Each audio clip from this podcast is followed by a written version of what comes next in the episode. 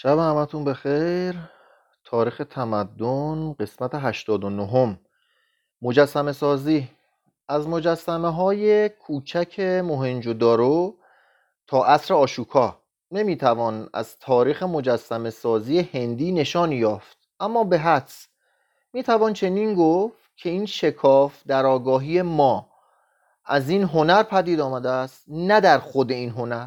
شاید هنر که چندی با تهاجمات آریاییان دوچار تهیدستی شده بود، برای مجسمه سازی از سنگ به چوب روی آورده، یا شاید آریایی ها بیش از آن به جنگ توجه داشتند که به فکر هنر باشند. کهن‌ترین پیکره های سنگی که در هند مانده از زمان آشوکاست، ولی در ساختن این مجسمه ها چنان استادی، مهارت و کمال به کار رفته که جای هیچ تردید باقی نمیگذارد که این هنر از قرنها پیش از این در حال رشد و تکامل بوده است. آیین بودا چون از بت پرستی و مجسمه های وابسته به مسائل غیر دینی بیزار بود، بر سر راه نقاشی و مجسمه سازی موانع مشخصی گذاشته بود. بودا نقاشی های خیالی را که در هیئت پیکرهای مردان و زنان کشیده میشد منع کرد. در اثر این منع که تقریبا شباهت به تحریم موسی داشت، به هنر تصویری و تجسمی هند نیز مانند هنر یهودیه و هنر در عالم اسلامی لطماتی وارد شد. هرچه آیین بودا از سختگیری های خود میکاست و بیش از پیش به گرایش دراویدی به نماد و اسطوره رو می آورد، پیرایشگری آن هم به تدریج نرمتر می شد. وقتی که هنر کنده‌کاری در حدود 200 قبل از میلاد دوباره در نقش برجسته سنگی نرده‌های پیرامون استوپاها یا گوراب‌های بودایی در بوداگایا و بارهوت پیدا شد، بیشتر جزئی از یک طرح معماری بود تا یک هنر مستقل، و مجسمه سازی هندی تا پایان تاریخ خود همچنان جزئی از معماری بوده است و نقش برجسته را به تراشیدن مجسمه کامل و تمام ترجیح می‌دادند. این نتیجه کلی یک استثنا دارد و آن مجسمه عظیم مسین بودا بود به ارتفاع 25 متر که یوان چانگ آن را در پاتالیپوترا دیده بود. بنا به گزارش یوان چانگ و سایر زائرینی که از خاور دور به هند رفته بودند، این مجسمه شاید نیای مجسمه‌های بزرگ بودا در ناروا و کاماکورای ژاپن باشد. این هنر نقش برجسته در معابد جین در ماتورا و بقاع بودایی در آماراواتی و آجانتا به ذروه کمال رسید. یکی از صاحبان دانا میگوید نرده آماراواتی شادی انگیزترین و ظریفترین گل حجاری هند است. در این میان در ایالت گاندارا در شمال غرب هند به حمایت شاهان کوشانی نوع دیگری از مجسمه سازی تکامل یافت. این سلسله اسرارآمیز که ناگهان از شمال، احتمالاً از باکتریای یونانی شده، یعنی باختر بلخ، آمده بود، گرایشی به تقلید از فرم‌های یونانی را با خود آورد. آیین بودایی مهایانا که شورای کانیشکا را در چنگ خود داشت، حرمت پیکرتراشی را زیر پا گذاشت و بدین گونه راه را باز کرد. مجسمه سازی در هند تحت سرپرستی استادان یونانی مدتی چهره صاف یونانی شده و چهره یونانی به خود گرفته بود. بودا به آپولون مانند شد و مشتاق کوه اولیمپوس گشت. بر قامت خدایان و پارسایان هندی جامه‌هایی از سبک آثار فیدیاس آویخته شد و بودیساتواهای پارسا و متورع همنشین سیلنی های حالا این تیکه پرانتزشو بخونم، پرانتزش خیلی طولان میاد. سیلنی‌های شادمست شدند. حالا پرانتزشو واسهتون بگم. بنابر اساطیر یونانی موجوداتی نیمه آدم و نیمه جانور که همواره از ملازمین دیونوسوس خدای شراب بودند. اینان را همیشه مست و سرخوش و فربه و با ریشی انبوه و سری تاست نشان میدهند. خب تجسمات ابتدایی و تقریبا زنانی از استاد و شاگردانش با نمونه‌های هراس‌انگیز مکتب واقع پردازی یونانی پیوند خورده، از آن جمله مجسمه‌های بودای گرسنگی کشیده لاهور که دنده‌ها و پی‌های آن زیر چهره زنانه با گیسوانی آراسته و ریشی مردانه نمایان است.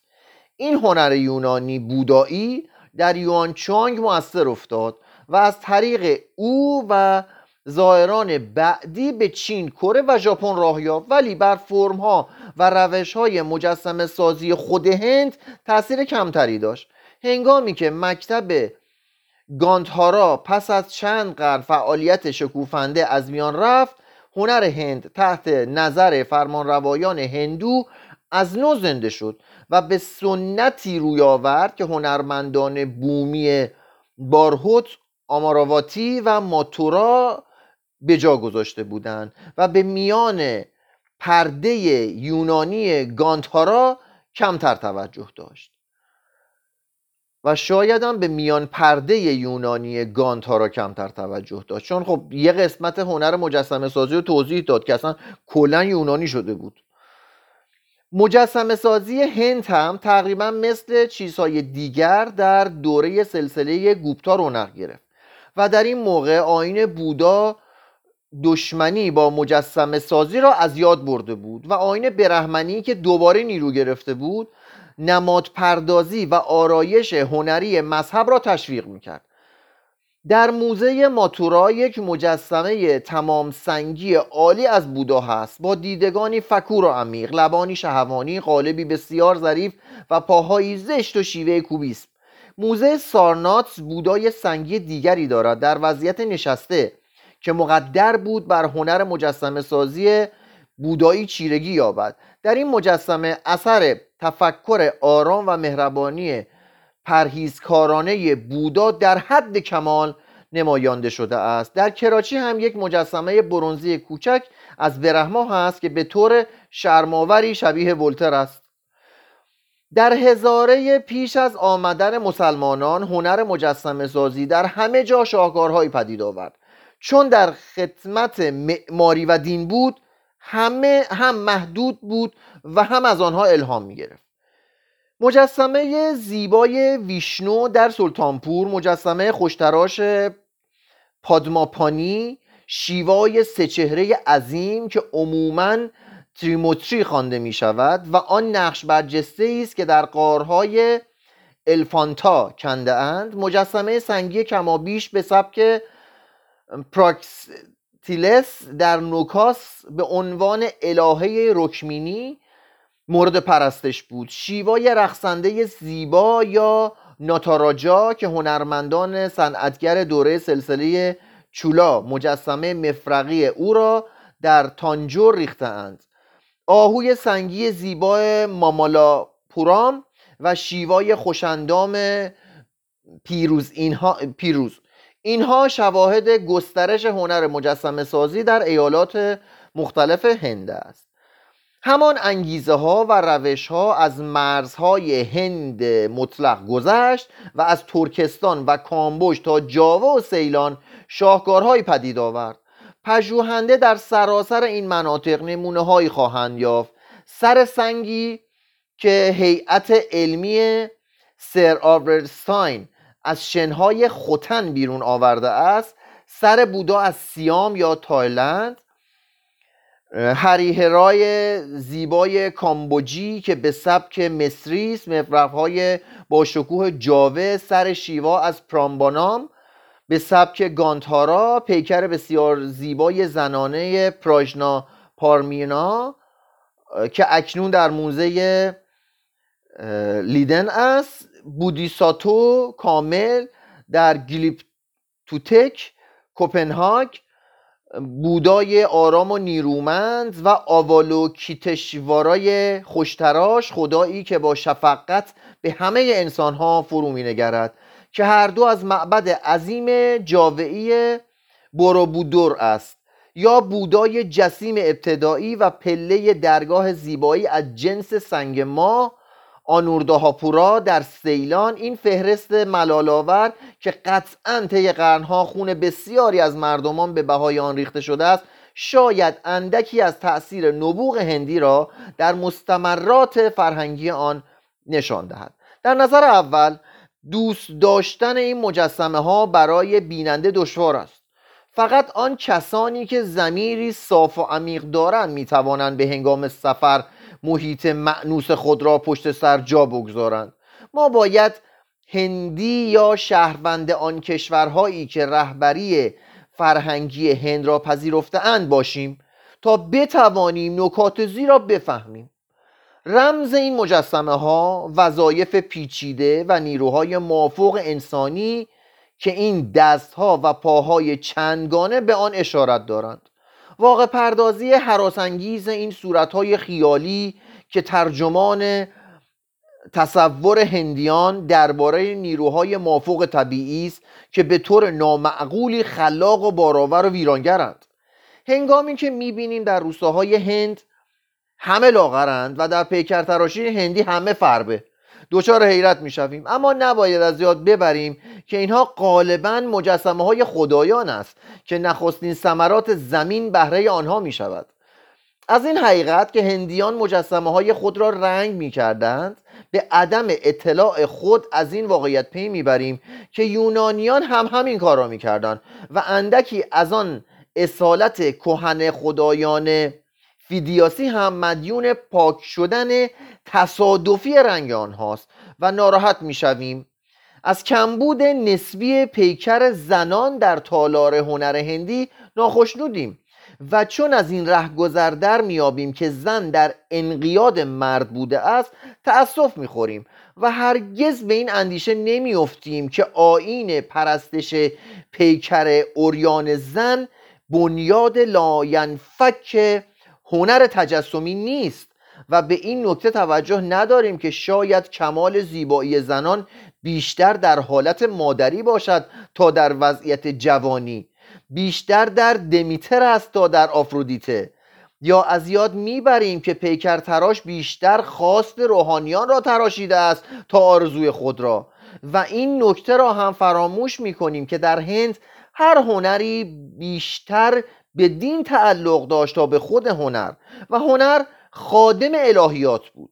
یا مجسمه هایی را جدی میگیریم که نیت مجسمه ساز از تراشیدن آنها این بوده که کاریکاتور، دلغک یا دیوی باشد که ارواح خبیث را بترساند و دور کند، اما اگر ما با وحشت از آنها رو برگردانیم فقط تحقق هدف آنها را تصدیق کرده ایم. شیوا خدای رقص هنگامی که رقص تاندو را اجرا می کند و سه کار آفرینش، نگاهداری و ویران کردن جهان را نشان می دهد، ناتاراجا خوانده می شود. در آینا هندو ویشنو و شیوا را یگانه دانستند و این یگانگی را به شکل هاری هارا بیان کردند. هاری نام ویشنو است در میان مردم و هارا لقب شیواست. هاری اشاره است به رویش طبیعت و هارا به معنای گرفتن و بردن و اشاره است به ویرانگری شیوا. با این همه مجسمه سازی در هند هرگز کاملا به کمال ظرافت ادبیات، علو معماری یا عمق فلسفه آن نرسید و بیشتر طبیعت مغشوش و بینش سردرگم و نامعین مذاهب هند در آن منعکس شده است. البته از هنر مجسمه سازی چین و ژاپن برتر بود، اما هرگز همسنگ کمال خاموش و بی جنبش مجسمه های مصری یا زیبایی سرزنده و وسوسه انگیز مجسمه های مرمری یونانی نشده است. برای فهم مدعیان مجسمه سازان هند باید آن پرهیزکاری صمیمانه و اعتماد بخش قرون وسطا را در دلهایمان تازه کنیم.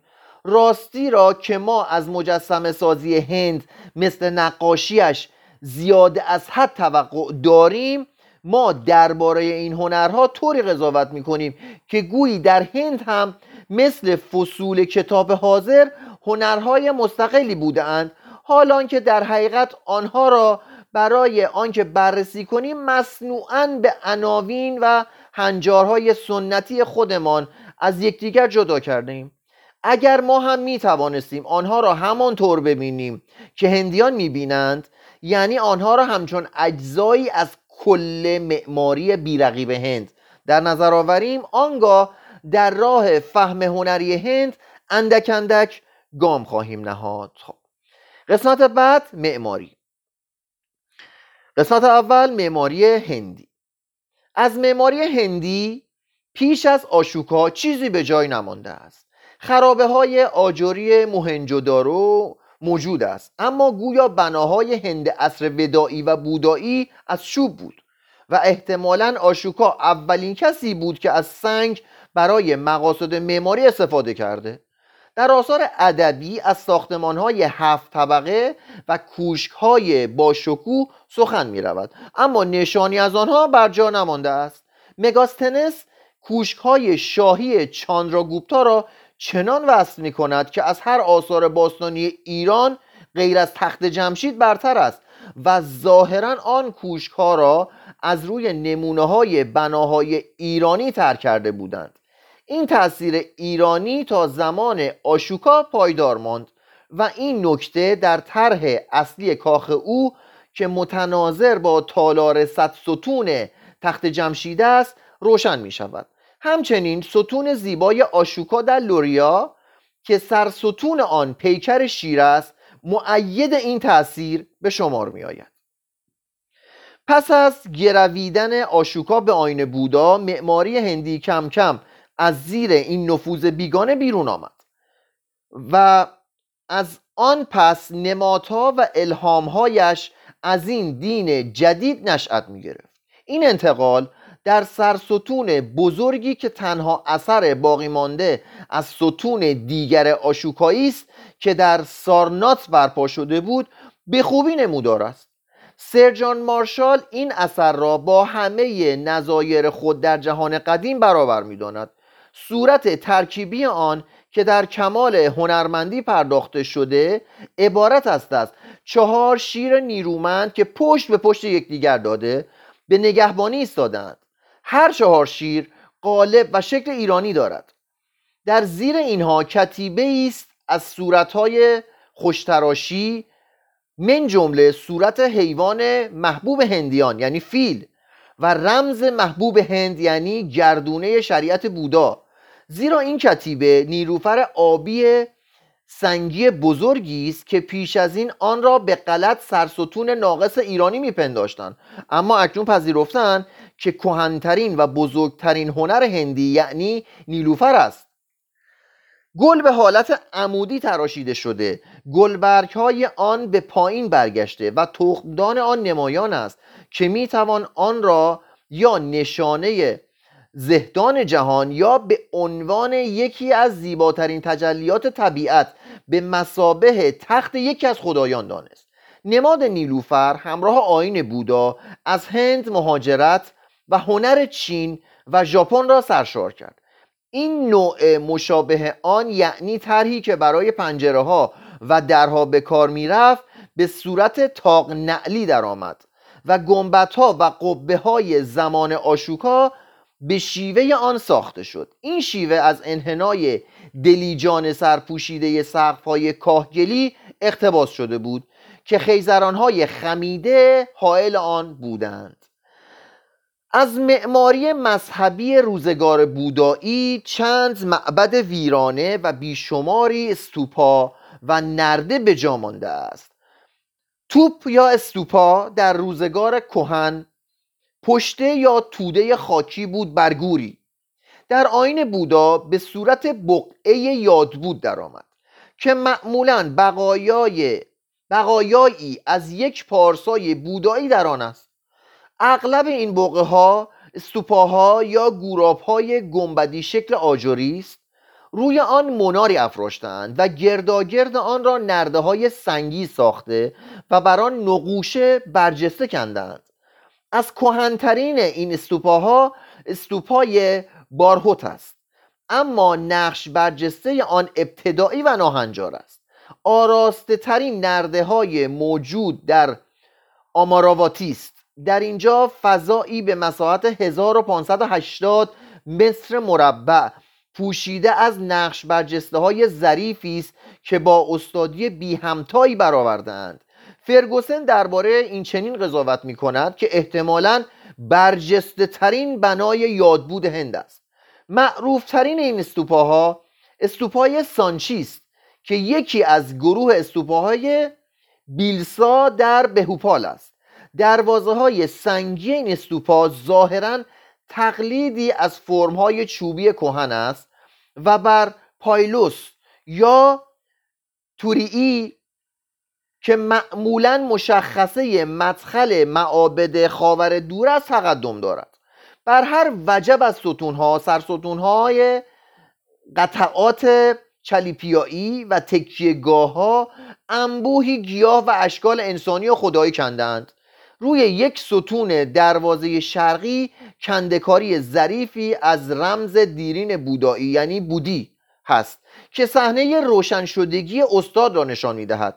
بر همان دروازه تاقچه زیبایی است که در آن الهه شهوت انگیزی یعنی یاکشی دیده می‌شود که دست و پای سنگین، سرین‌های پر، میان باریک، پستان‌های مالامال دارد.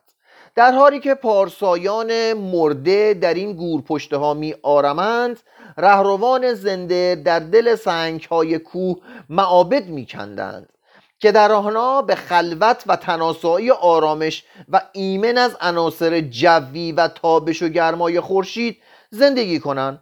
با توجه به این نکته که در قرون اولیه مسیحی چندین هزار غار معبدی ساخته شده، تعدادی از آنها برای جین‌ها و برهمن‌ها ولی قسمت اعظم آنها برای انجمن‌های رهروان بودایی بود و اکنون هم 1200 غار بر جای مانده است. میتوان درباره قدرت انگیزه مذهبی در هند قضاوت کرد. اغلب مدخل این ویهاراها یا دیرها سردر ساده‌ای به شکل تاق نعلی یا تاق نیلوفری بود.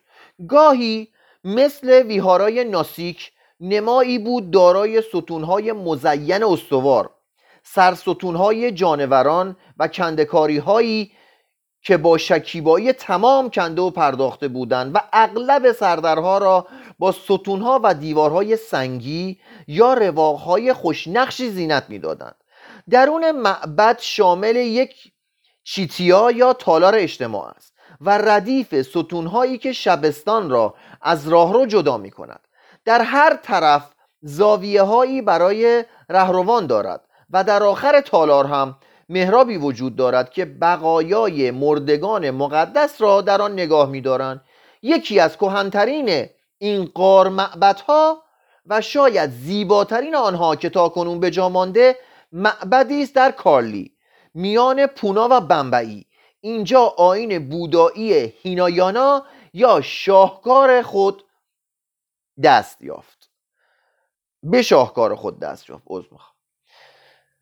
غارهای آجانتا علاوه بر آنکه نهانخانه بزرگترین نقاشی‌های بودایی است، با معبد کارلی برابری می‌کند و از این نظر نمونه ای از هنر ترکیبی خاص معابد هندی است که نیمی معماری و نیمی مجسمه سازی می باشند.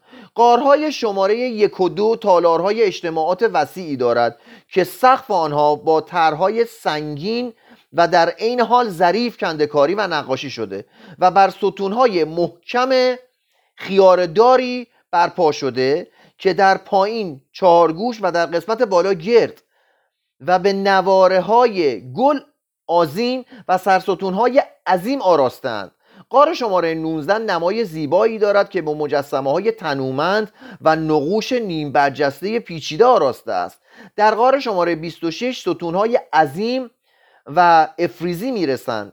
پس از مجسمه‌هایی که فقط بزرگترین شور دینی و هنری می‌توانست جزئیات و دقایق آنها را کنده باشد، مشکل بتوان عنوان یکی از بزرگترین آثار بزرگ تاریخ هنر را از آجانتا دریغ کرد. جالبترین معبد از معابد بودایی که هنوز در هند پایدار مانده برج بزرگ بوداگایا است که به طاقهای سبک گوتیک خود ممتاز است. با این همه تاریخش ظاهراً به قرن اول میلادی میرسد. به طور کلی بقایای معماری بودایی همه ناقصند و شکوه آنها بیشتر به هنر مجسمه سازی آنهاست تا به سبک معماریشان. شاید که پیرایشگری دیرپا سبب شده باشد که نمای بیرونی آنها زننده و عریان بماند. جین ها به فن معماری علاقه و دلبستگی بیشتری داشتند.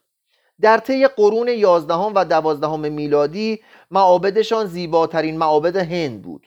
آنها سبکی خاص خود پدید نیاوردند، بلکه به این خرسند بودند که نخست مثل معبد ایلورا از نقشه معابد بودایی که در دل کوه کنده شده بود تقلید کنند. سپس نقشه معابد محصور ویشنو یا شیوا را گروه گروه بر فراز تپه‌ای برپا داشتند. این معابد نیز نمای بیرونی ساده‌ای داشتند، اما از درون پیچیده و غنی بودند و این رمز مبارکی از زندگی ساده هندی است. تقوای جین ها موجب شد که مجسمه نامداران جین را یکی پس از دیگری در این نمایشگاه‌ها بگذارند. بنابر شمارشی که فرگوسن به عمل آورده، تعداد آنها در گروه معابد شاترونجایا بالغ بر 6449 پیکر بوده است. معابد جین در آیهول تقریباً به سبک یونانی ساخته شده است، به شکل مربع با ستونها ای در بیرون، یک رواق و یک زاویه یا اتاق مرکزی در داخل. در کاجوراهو جین ها، ویشنو پرستان و شیوا پرستان 28 معبد در کنار یکدیگر ساختند. این فوق‌العاده است. این فوق‌العاده است که عقاید مختلف بدون درگیری کنار هم، معابدشون هم حتی کنار هم باشه. گویی بدین وسیله خواستن رواداری دینی خود را نشان دهند. در میان آنها معبد تقریباً کامل پارشوانات را به شکل مخروط‌های مطبق روی یکدیگر با ارتفاع عظیمی برآوردند و وجوه تراشیده آن جایگاه یک شهر واقعی از پارسایان جین است.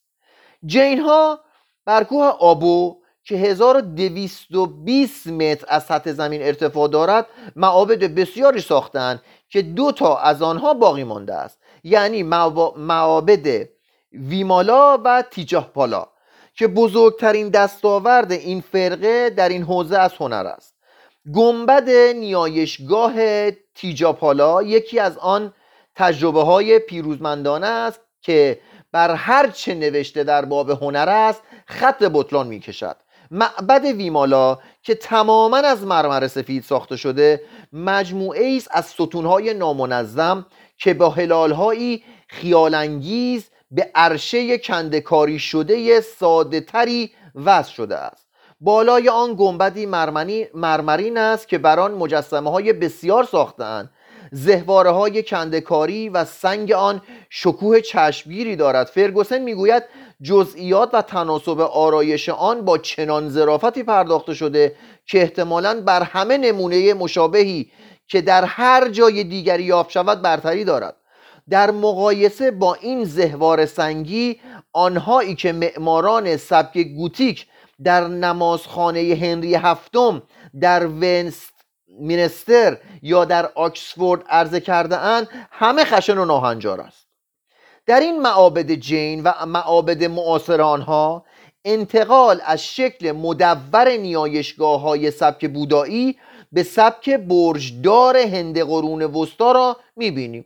شبستان یا فضای داخلی محصور به ستون تالار اجتماعات را به بیرون برده و به شکل یک مانداپام یا هال درآوردند. پشت این قسمت زاویه است و بالای زاویه برجی حجاری شده و پیچیده برآورده‌اند که سطوح مطبق متوالی روی یکدیگر قرار می‌گیرند. معابد هندو در شمار بر اساس همین نقشه ساخته می‌شد. چشمگیرترین آنها معابد گروه بووانیشوارا در ایالت اورساست و زیباترین این گروه معبد راجارانی است که آن را در قرن 11 میلادی برای ویشنو ساختند. این معبد برج عظیمی است متشکل از ستونهای نیمه مدور که پهلوی هم قرار گرفته و پوشیده از مجسمه است و سطوح مطبق سنگی آن هرچه بالاتر می رود کوچکتر می شود. تمام برج رو به درون انحنار دارد و به یک تاج مدور بزرگ یک منار ختم می شود. نزدیک این معبد لینگاراجا است که معبدی است از آن بزرگتر، اما به زیبایی آن نیست. با این همه بر هر گوشه از سطح آن اسکنه مجسمه سازان خورده است تا آنجا که ارزش مجسمه های آن را 3 برابر خود بنا دانستند. هندوان تقوا و روح پرهیزکاری خود را نه فقط با شکوه جلال معابد خود بلکه با پرداختن به جزئیاتی بسیار دقیق و ظریف نشان میدهند. برای خداوند هیچ چیز بهتر از این نیست. ذکر فهرست سایر شاهکارهای بنای هندو در شمال اگر با وصف خاص و عکس آنها همراه نباشد ملال آور خواهد بود. راست میگه، همین الان بذار حوصله‌مون سر رفت. ما این همه هیچ شرح و گزارشی در باب تمدن هندی نمیتوان بی اعتنا به این آثار بگذارد. معابد سوریه در کنارک، مدیرا، برج جاگانات پوری، دروازه زیبای وادناگار، معابد عظیم ساسباهو، تیلیکاماندیر در گوالیور، کاخ راجامان سینگ که آن هم در گوالیور است و برج پیروزی در چیتور. علاوه بر این تعداد کثیر معابد شیوا پرستان در کوجوراهو چشمگیر است. در همان شهر گنبد ایوان معبد کانوارمات نیرومندی معماران و غنا و شکیبایی حجاری هندی را نشان می‌دهد. حتی ویرانه‌های معبد شیوا در الفانتا به آن ستون‌های خیاردار جسیم، سرستون‌های قارچ مانند، نقش برجسته‌های بی‌همتا و مجسمه‌های نیرومند ترجمان اصلی از قدرت ملی و مهارت هنری است که امروزه خاطره از آن نمانده است. ما هرگز نخواهیم توانست درباره هنر هندی به درستی داوری کنیم، چون بزرگترین دستاوردهای آن را جهل و تعصب از میان برده و مابقی را هم نیمه ویران کرده است.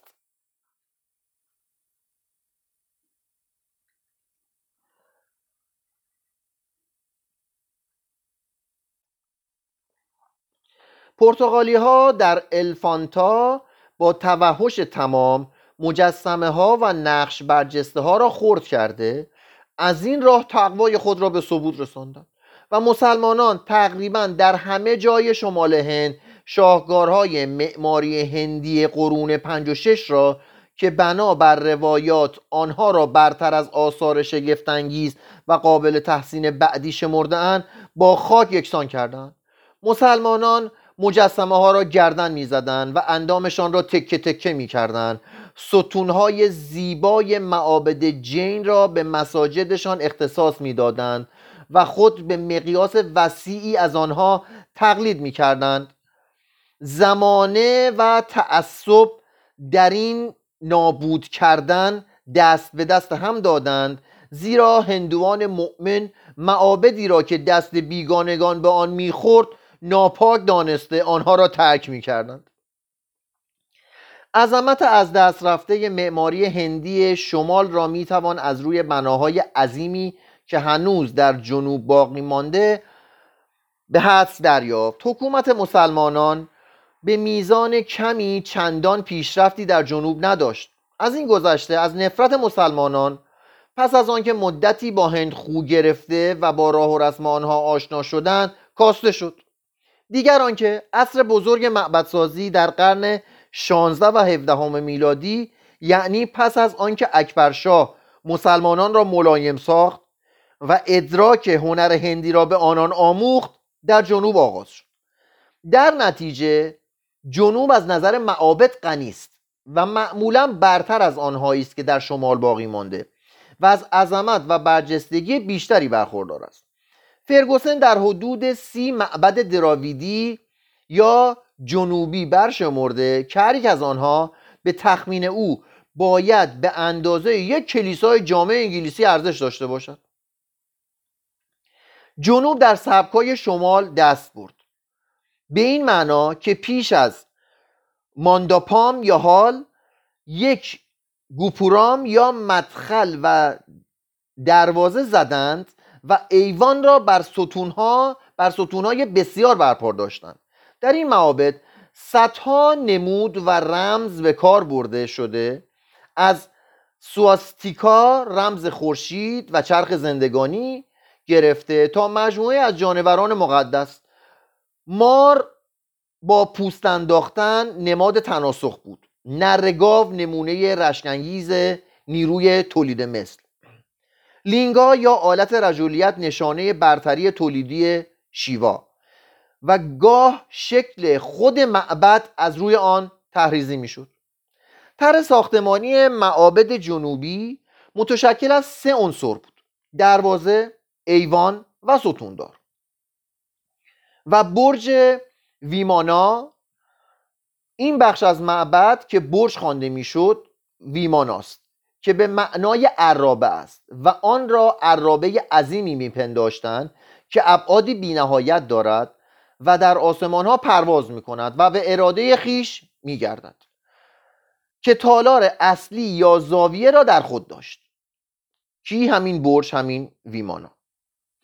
جز چند مورد استثناء نظیر کاخ تیرومالاشاه از سلسله نایاک در ماتورا، معماری هندی سراسر در خدمت دین بود. مردم به خود زحمت نمی‌دادند که برای خودشان بناهای باشکوه بسازند، اما هنر خود را خادم روحانیان و خدایان می‌کردند. هیچ مثالی بهتر از این نمی‌توانند نشان دهند که حکومت واقعی هند خود به خود حکومت دین و خدا بود. از بناهای بسیاری که شاهان چالوکیا و قوم آنان برآورده بود جز معابد چیزی به جا نمانده است. قرینه سازی زیبای نیایشگاهی را که در ایتاگی حیدرآباد است تنها و تنها یک هندوی پارسای سخنور میتواند وصف کند. میدوستیلر میگوید اینجا حجاری روی برخی از ستونها، نعل درگاه ها و سنگبری های درها کاملا در وصف نمی گنجد. کار قلم زده طلا یا نقره هم ممکن نیست از این ظریفتر باشد. ابدا امروزه نمی توانیم بفهمیم با چه ابزاری بر این سنگ های سخت کار کرده و آن را به این گونه صیقل دادند. همینطور هنرمندانی را که در ساختن سومناتپور در میسور که در آن توده های حجیم سنگ خارا را با ظرافت تور حجاری کرده اند، یا معبد هویشالیشوارا در هالیبیت باز هم در میسور به کار رفته است. فرگوسن درباره این معبد آخری میگوید یکی از آن بناهایی است که مدافع معماری هندو آرزو میکند آن را برهان تأییدی دفاعیه خود قرار دهد و سپس چنین می‌افزاید: ترکیب هنری خطوط افقی با عمودی و بازی طرح سایه و روشن از هرچه در هنر گوتیک هست پیشی گرفته است. آنچه بدین ترتیب درست شده همان چیزی است که غالباً هدف معماران قرون وسطایی بوده است، اما آنان هرگز به کمالی که معماران در هالیبیت به کار برده‌اند نرسیدند. مسلماً این ورع پرجوش و کوشنده که توانست در معبد هالیبیت 548 متر کتیبه حجاری کند و 2000 فیل در آنها نقش کند. حالا اینجا رو گوش بدید، 2000 تا فیل نقش کرده که هر یک با دیگری متفاوته. 2000 تا فیل کشیده، عین هم نیستن، هر کدوم یه شکله. هر بیننده را به حیرت خواهد انداخت. حاجت به گفتاری نیست که شکیبایی و شوقی که توانسته یک معبد کامل از دل سنگ خارا برآورد چه اثری بر دل خواهد گذاشت. تازه این از جمله کارهای عادی صنعتگران هندو بود. در مامالاپورام بر ساحل خاوری نزدیک مدرس چندین راتا یا پاگودا حجاری کردند که زیباترین آنها دارماراجا راتا، دیر برای بالاترین مرتبه انضباط است. در ایلورا که زیارتگاهی در حیدرآباد است، بوداییان، جین‌ها و هندوان مؤمن در کندن معابد تکسنگی از دل کوه چشم هم چشمی می‌کردند. عالی‌ترین نمونه این معابد نیایشگاه هندوی کیلاشاست که نام بهشت اساطیری شیوا را در سلسله جبال هیمالیا به آن دادند. در اینجا سازندگان خستگی ناپذیر 30 متر در دل سنگ فرو رفتند تا تخت سنگی به ابعاد 76 در 49 متر که میبایست معبد باشد از بقیه جدا کنند. آنگاه دیوارها را حجاری کردند و از آنها ستونهای محکمی، مجسمه ها و نقوش نیم برجسته درآوردند. سپس درون معبد را با قلم تراشیدند و باز در آنجا حیرت آورترین هنر را با گشاده دستی به کار گرفتند که نمونه اش فرکسوی برجسته اشاق است. و بالاخره برای آنکه از شور معماری و هنرمندی حد اکثر استفاده به عمل آمده باشد، یک سلسله نمازخانه و دیر در عمق سنگ در 3 طرف این معدن سنگ تراشیدند. برخی از هندوان معبد کیلاشا را با بزرگترین دستاوردهای تاریخ هنر برابر می‌دانند. ساختن یک چنین بنایی مانند ساختن اهرام مصر نتیجه یک بیگاری بود و میبایست به بهای خود و عرق مردان بیشماری تمام شده باشد. نه کارگرها خسته میشدند و نه کارفرمایان، به طوری که در سراسر ایالت هند جنوبی نیایشگاه‌های عظیمی ساختند و تعداد اینها چندان زیاد است که پژوهنده یا مسافر سرگردان در جمع بستن تعداد و قدرت آنها خصوصیت و کیفیت فردی هر یک را گم می کند. ملکه لوکا ماهادیوی، یکی از همسران ویکرا مادیاتای دوم پادشاه چولوکیا، در پاتاداکای معبد ویروپاکشا را به شیوا هدیه کرد که در میان معابد بزرگ هند از همه سر است. راجای کبیر پادشاه چولا پس از فتح تمام هند جنوبی و سیلان، شیوا را هم در غنایم خود شریک کرد، به این معنا که در تانجور و در جنوب مدرس معبد باشکوهی برآورد، با این خصوصیت که رمز تناسلی این خدا را نمایش میداد. در بالاترین نقطه معبد تخت سنگی است که مساحت آن 2.5 متر مربع و وزن تقریبی آن 80 تن. بنابر روایات هندو این تخت سنگ را از یک سربالایی به طول بیش از 1 فرسنگ بالا کشیدند. احتمالاً در چنین کارهایی به جای ماشینالاتی که انسان را برده می‌کنند از بیگاری استفاده می‌کردند. نزدیک تیرچیاناپالی در باختر تانجور، ویشنو پرستان بر تپه‌ای بلند معبد شریرانگام را برپا داشتند که مشخصه متمایز آن مانداپام پرستون به شکل تالار 1000 ستون بود. هر ستون از یک تخت سنگ گرافیت بود که با ریزه‌کاری تمام حجاری شده بود. صنعتگران هندو هنوز در کار تکمیل این معبد بودند که گلوله‌های انگلیسی و فرانسوی‌ها که برای تصاحب هند می‌جنگیدند خلاصه به سمت آنها شلیک شد، آنها را پراکنده کرد، از کار بازداشت. نزدیک اینجا در ماتورا 2 برادر به نامهای موتونایاک و تیرومالانایاک برای شیوا نیایشگاه وسیعی برپا کردند. معبد 1 تالار 1000 ستون، 1 حوض مقدس و 10 گوپرام یا مدخل و دروازه دارد که 4 تای آن کاملا مرتفع بوده و انبوهی مجسمه در آن حجاری شده است. این بناها با هم یکی از چشمگیرترین مناظر هند را تشکیل می‌دهد.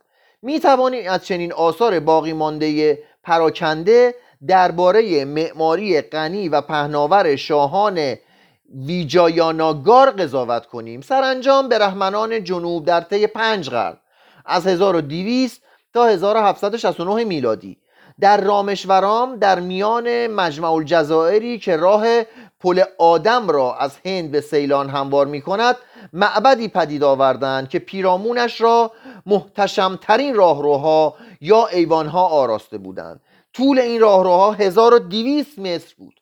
ستونهایی مضاعف داشت که با ظرافت تمام حجاری شده بود تا برای میلیونها زایری که از دیرباز تا کنون از دوردست‌ترین شهرها راهی آنجا شده اند و امیدها و اندوهای خود را به پای این خدایان بی‌اعتنا می‌گذارند، سایه‌گاه‌هایی خنک و چشم اندازهایی الهام بخش از آفتاب و دریا پدید آورند.